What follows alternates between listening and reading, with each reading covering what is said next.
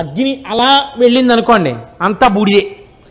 అటువంటి అగ్ని మూడు పనులు చేస్తోంది శంకరుడి ఆదేశం ప్రకారం. ఏమిటా మూడు పనులు? ఒకటి యజ్ఞము జరుగుతున్నప్పుడు దేవతలకి హవిస్సు పట్టుకెళ్ళాలి. రేపు సుబ్రహ్మణ్యేశ్వర స్వామి వారికి హోమం చేస్తాం. హవిస్సు ఎవరు తీసుకెళ్ళాలి? అగ్నిహోత్రం తీసుకెళ్తుంది ఒకటి ఇంకోళ్ళకి అన్నం క్యారేజీలు పట్టుకెళ్ళి ఇస్తూ ఉండడం. ఎందుకు చేశాడు? శంకరస్య ఇవశాసనాత్ అంత చేత తక్కువ వాడిది కాదు. మహానుభావుడు హయ్యవాహనుడు. శ్రియమిచ్చేత్. ఆయన వలన ఐశ్వర్యం వస్తుంది. కాబట్టి ఒకటి యజ్ఞం రెండు పితృదేవతలకి ఆ పిండం పెట్టాలి. ఎలా పెడతారు? అగ్నిహోత్రం చేసి పిండం పెట్టాలి. కాబట్టి పితృదేవతలకి పిండం వెళ్ళేటట్టుగా చేయగలిగినటువంటి పని అగ్నిహోత్రుడు చేస్తున్నాడు. మూడు చాలా ఇంకా అంతకన్నా ఉపకారం ఎవరు చెయ్యరండి ప్రపంచంలో. ప్రతి ఇంటిలో ఉన్న మొదటి వంటవాడు అగ్నిహోత్రుడే. అందుకే పూర్వం స్నానం చేస్తే తప్ప అగ్నిహోత్రాన్ని వెలిగించేవారు కాదు. ఎందుకో తెలుసా అండి? లోకాల్ని కాల్చెయ్యగలిగినటువంటి వాడు ఈశ్వర శాసనం ప్రకారం అంత వినయంతో నీ ఇంట వంటవాడిగా వెలుగుతున్నాడు. ఆయన వెలగకపోతే నీకు అన్నం లేదు కూర లేదు పచ్చడి లేదు. అంతటి మహానుభావుడు హవ్యవాహనుడు. ఆయనని నువ్వు కంటితో చూస్తున్నావు. నీ ఇంటి ఐశ్వర్యం ఆయనలోంచి వస్తోంది. ఇష్టం వచ్చినట్టు స్నానం చెయ్యకుండా శౌచం లేకుండా అగ్నిహోత్రం మీద పచనం చేసేవారు కాదు పదార్థం. అందుకే పూర్వం ఇంట్లో ఉన్న వాళ్ళందరికీ సంస్కారం ఎందుకుండేదో తెలుసా అండి? అంత గొప్ప గొప్ప వాళ్ళుగా అంత మంచి వాళ్ళుగా ఎందుకుండేవారో తెలుసా అండి? నాకు తెలుసు.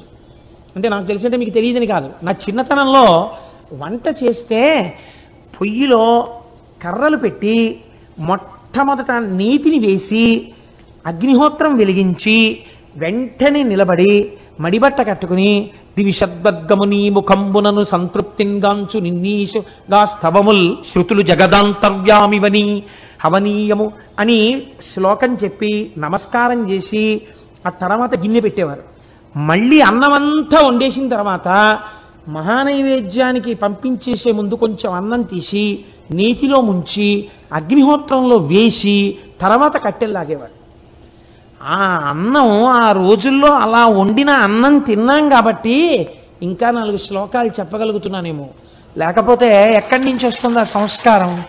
కాబట్టి సంస్కారం ఎక్కడి నుంచి వస్తుందంటే మంచి బుద్ధి ఎక్కడి నుంచి వస్తుందంటే ఈ దేశంలో ఇంతమంది మహనీయులు ఎందుకు పుట్టారంటే తల్లి వండిన అన్నంలో ఆ గౌరవం ఉంది. పోనీ అంత గౌరవం మా స్టవ్లో ఆ గ్యాస్ స్టవ్లో నెయ్యి పొయ్యలేను కదండి? పిడబోయిరి కనీసం స్నానం చేసిన బట్టతో నేను క్షమించండి ఒక్క మాట చెప్తే ఏమనుకోకండి. మీరు సాధారణంగా ఇవాల్టి రోజుల్లో స్నానం గృహిణి ఎప్పుడు చేస్తుందంటే ఇంటి యజమాని పలహారం కూడా అయిపోయి వెళ్ళిపోయిన తర్వాత యజమానురాలు స్నానం చేస్తుంటారు ఎందుకనంటే ఆ ఇంట్లో జరిగినటువంటి పనులన్నీ యజమానురాలి స్నానానికి ముందే జరిగాయి. నన్ను క్షమిస్తే ఈశ్వరుడికి అందిన నైవేద్యం కూడా ఆవిడ అలాగే ఉండిపెట్టేది ఏమిటి శౌచం? ఇంట్లో పిల్లలకి సంస్కారాలు రమ్మంటే ఎక్కడి నుంచి వస్తాయి? దేశానికి అభ్యున్నతి రమ్మంటే ఎక్కడి నుంచి వస్తుంది? మనుష్యుల మనస్సులు బాగుండాలంటే ఎందుకు బాగుంటాయి? కనీసంలో కనీసం ఒక స్నానం చేసి అగ్నిహోత్రాన్ని దగ్గరికి వెళ్ళి వెలిగించి వెలిగించగానే ఒక్క నమస్కారం చేసి ఈశ్వర హవ్యవాహనుడవు మా కోసం అగ్నిహోత్రంలో పచనం చేయడానికి ప్రకాశిస్తున్నావు నీకు ఒక నమస్కారం. అని చెప్పవలసిన బాధ్యత మన మీద ఉందా లేదా కృతజ్ఞతగా? మీరు ఆలోచించండి. ఇది నేర్చుకోమని చెప్తోంది శాస్త్రం. ఇలా శాసించిన వాడు ఒకడున్నాడు వాడి వలన ఆయన వింటున్నాడు నీ మాట. అతైన కర్మ. కాబట్టి ఇప్పుడు ఈ మూడు పనులు ఆయన చేస్తున్నాడు. హవ్యం హవ్యం మహతి దేవానాం కవ్యం కవ్యాసినామపి పాకంచకురుతే వహ్ని శంకరశైవ శాసనాత్. పాకంచకురుతే వహ్ని నీకు వంట చేసి పెడుతోందయా? ఈ మూడు పనులు చెయ్యవలసిన అవసరం లేని అగ్ని వాయువు చేస్తున్నారు. వాళ్ళిద్దరూ ఒకరి పక్కన ఒకరు ఉంటే అసలు ఏమైనా చేసేస్తారు. నీ ఇంట్లో ఇద్దరు ఒకరి పక్కన ఉండి కూడా ఎందుకు ఏమీ చేయట్లేదో తెలుసా? ఆయన శాసనాన్ని బట్టి పూజా మందిరంలో నువ్వు ఆయనకి నమస్కరిస్తావు కాబట్టి ఇక్కడ ప్రమాదం లేకుండా వాళ్ళిద్దరిని అలా నిలబెడుతున్నాడు ఆయన. ఏం నీకు కృతజ్ఞత ఉండక్కర్లా? ఇది భీమహ. ఇలా నిలబెట్టిన వాడెవడో ఎవడు శాసించగలిగాడో ఎవడు నిన్ను నిలబెట్టాడో జ్ఞాపకం చేసుకో. నువ్వు నమస్కరించవద్దా ఆయనకి? వాడు భీమ. వాడు ఎదురులేని శాసనం ఉన్నవాడు ఇప్పుడు ఆ జ్యోతిర్లింగం ఎందుకు వచ్చింది భీమ? నామంతోటి.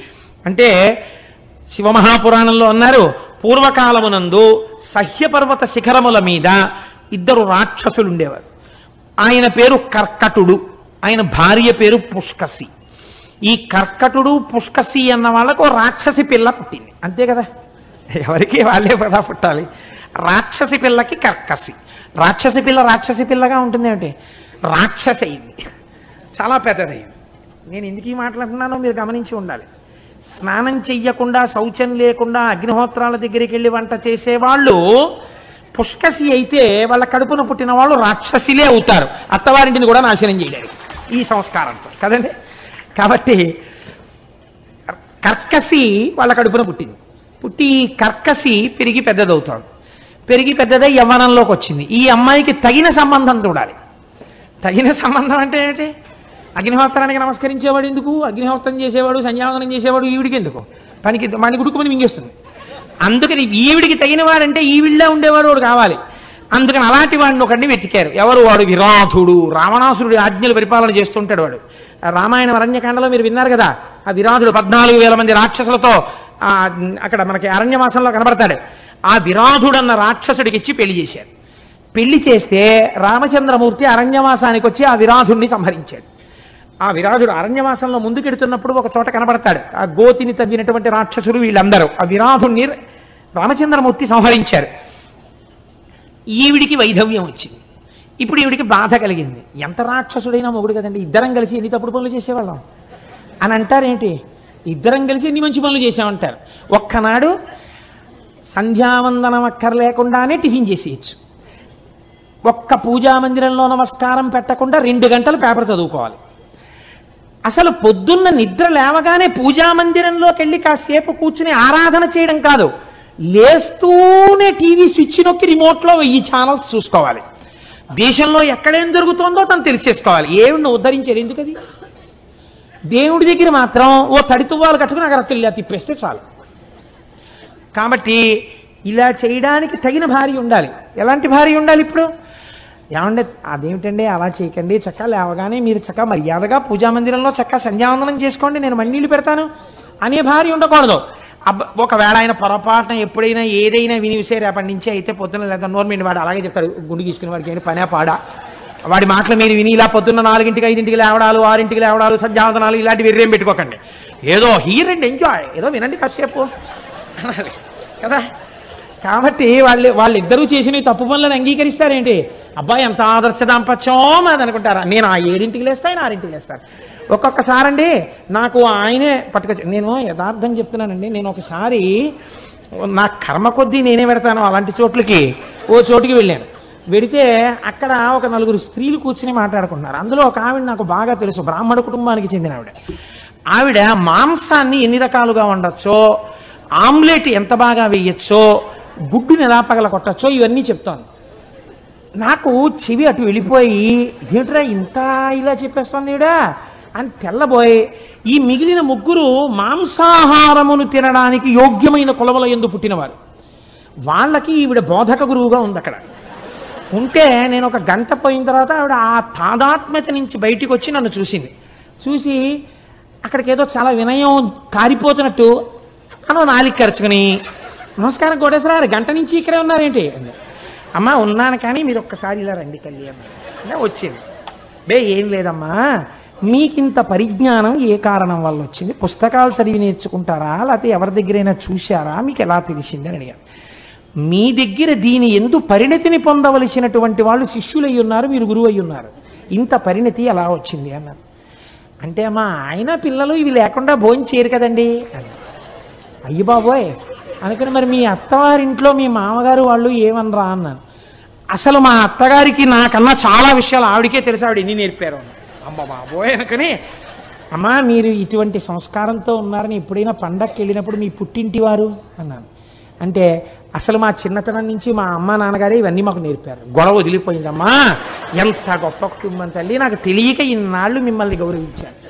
నీ నమస్కారం కూడా నాకు అక్కర్లేదు తల్లి అని మనసులో అనుకుని అక్కడి నుంచి వెళ్ళిపోయాను. సరే అది వేరే విషయం. అనుకోండి ప్రారంభ కర్మ వినవలసి వచ్చినాడు కనుక అది తప్పని వాళ్ళు అంటారా? ఎన్నో కారణాలు చూపించి ఈ తప్పే ఉందండి అని చాప ఏమిటి? జలపుష్పం. ఎన్ని పేర్లో పెట్టేసుకుని తినేసేయచ్చు. సరే ఎందుకు వచ్చిన ప్రారంభం? ఎందుకు వచ్చింది? ఇప్పుడు నేను ఎందుకు అవన్నీ చెప్పడం? శివ మహాప్రాణం చెప్తాం కాబట్టి రాక్షసికి రాక్షసి మొగుడు. ఆ రాక్షసుడు చచ్చిపోతే ఆవిడ బాధపడుతుంది అంటే ఏడిచింది పాపం. ఆవిడ స్థాయిలో ఆవిడ ఏడుపది. కాబట్టి వాడు నన్ను ఉద్ధరించలేదు బతికున్న నాళ్ళలోనే ఉంది. అయ్యో తగినవాడు పోయాడని ఆవిడ ఏడిచింది. ఎందుకు ఏడిచిందంటే ఇంతటి ఉత్తముణ్ణి చంపేశాడు రాముడు అని ఏడ్చింది ఆవిడ. అది విచిత్రం ఎంత గొప్పవాడు నా భర్త విరాధుడు. ఇటువంటి వాడిని రాముడు చంపేశాడు. ఎంతటి దుష్టుడు అది. కాబట్టి ఇప్పుడు రాముడి పట్ల వైరం ఎవరికి ఉందో వాళ్ళ పట్ల మక్కువ పెంచుకుంది. కాబట్టి మక్కువ పెంచుకుంది కాబట్టి ఒక ఆవిడికి మీరంటే ఇష్టం అండి అని కుంభకర్ణుడికి చెప్పారు వీళ్ళు. చెప్పవలసిన వాడికి చెప్పాడు వాడు పాపం ఇక్కడ ఎవరో మన గురించి చాలా అభిమానం పెంచుకుందటని చూడడానికి వచ్చాడు నిద్ర లేచినప్పుడు. రాక్షసులకి రాక్షస బుద్ధులే కదండి ఉంటాయి. అక్కడికి వెళ్ళి వాడు అడిగాడు అయ్యో పాపం ఎంత కష్టంలో ఉన్నావమ్మా? అంటే ఆవిడేదో ఏదో కళ్ళమ్మ నీళ్ళు పెట్టుకుని నా భర్త పోయాడు చూశారండి రాముడు చంపేశారని యవ్వనంలో ఉన్నావు ఎంత బాధలో ఉన్నావు? నిన్ను నేను స్వీకరిస్తానన్నాడు వాడు. అయ్యయ్యో అదేమిటండి? ఎంత మాట అని ఆవిడ ఏదో అనే లోపలే వీడు బలాత్కారం చేసి వెళ్ళిపోయాడు. ఎలాంటి వాళ్ళతో చేరితే అలాంటి ఫలితాలే వస్తాయి. వెళ్ళిపోతే ఆవిడకో కొడుకుట్టాడు ఎవరి వలన? కుంభకర్ణుడి వలన. ఎంత గొప్ప వంశం చూడండి అది. ఇప్పుడు ఆ పుట్టినవాడు అపారమైన బలవంతుడ వాళ్ళని ఆవిడ కోరుకుంది. ఎందుకు కోరుకుంది ఆ ప- అలాగా? అంటే ఒకటే కోరిక. ఇంత దుష్ట పని చేసిన కుంభకర్ణుడి మీద కూడా కాపం. ఆ విరాధుండి రాముడే చంపేశాడు. పోని నన్ను పాడి చేసేసిన కుంభకర్ణుణ్ణి రాముడే చంపేశాడు. నాకు పోని చచ్చిపోయినవాడు ఏదో భర్తృత్వాన్ని బలవంతంగా తెచ్చుకున్నవాడు ఇద్దరిని రాముడే చంపేయాలా? ఆ రాముడు ఎక్కడున్నారో ఆ రాముణ్ణి సంహరించగలిగిన కొడుకు కావాలి.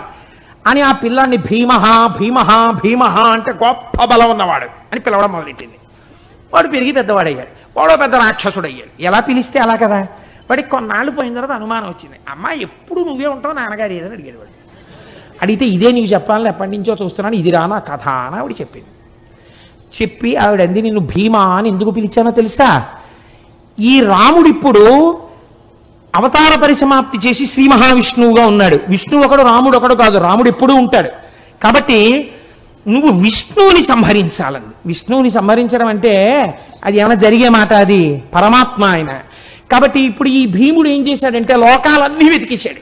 అందరి మీద యుద్ధానికి వెళ్ళిపోయాడు. అందరి మీద యుద్ధం చేసిన తర్వాత ఎక్కడున్నాడు శ్రీహరి ఎక్కడున్నాడు ఎక్కడున్నాడు శ్రీహరి ఎక్కడున్నాడు అన్నాడు. ఎక్కడున్నాడు శ్రీహరి వాడిలోనే ఉన్నాడు. సర్వవ్యాపకుడు ఇక్కడే ఉన్నాడు ఆయన. ఇక్కడున్న వాడిని చూడడం వస్తే వాడు మహాపురుషుడు అయిపోతాడు కాబట్టి వాడికి రాదు.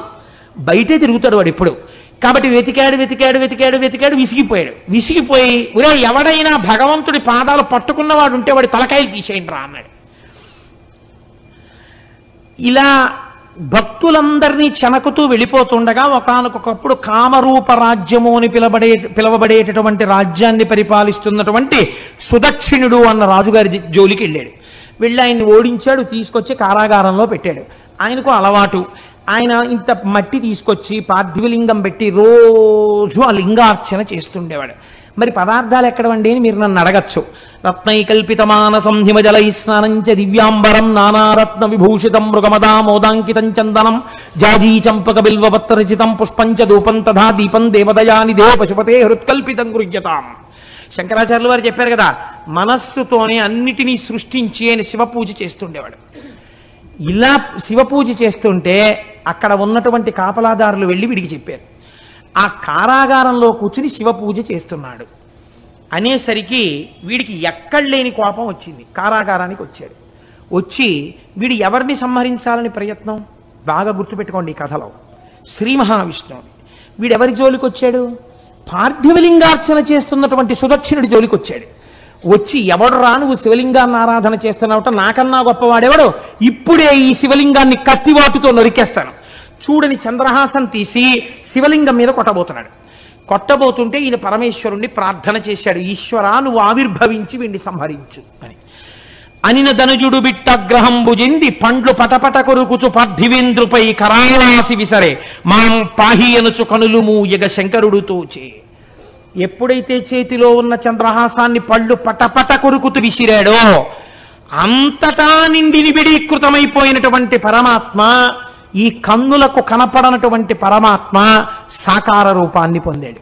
సాకారుడై పార్థివలింగంలోంచి బయటికి వచ్చాడు పార్థివలింగం లోంచి బయటకు వచ్చి త్రిశూలం పట్టుకుని ఆ రాక్షసుణ్ణి ఒక్కసారి గుండెల మీద పొడిచి సంహరించాడు.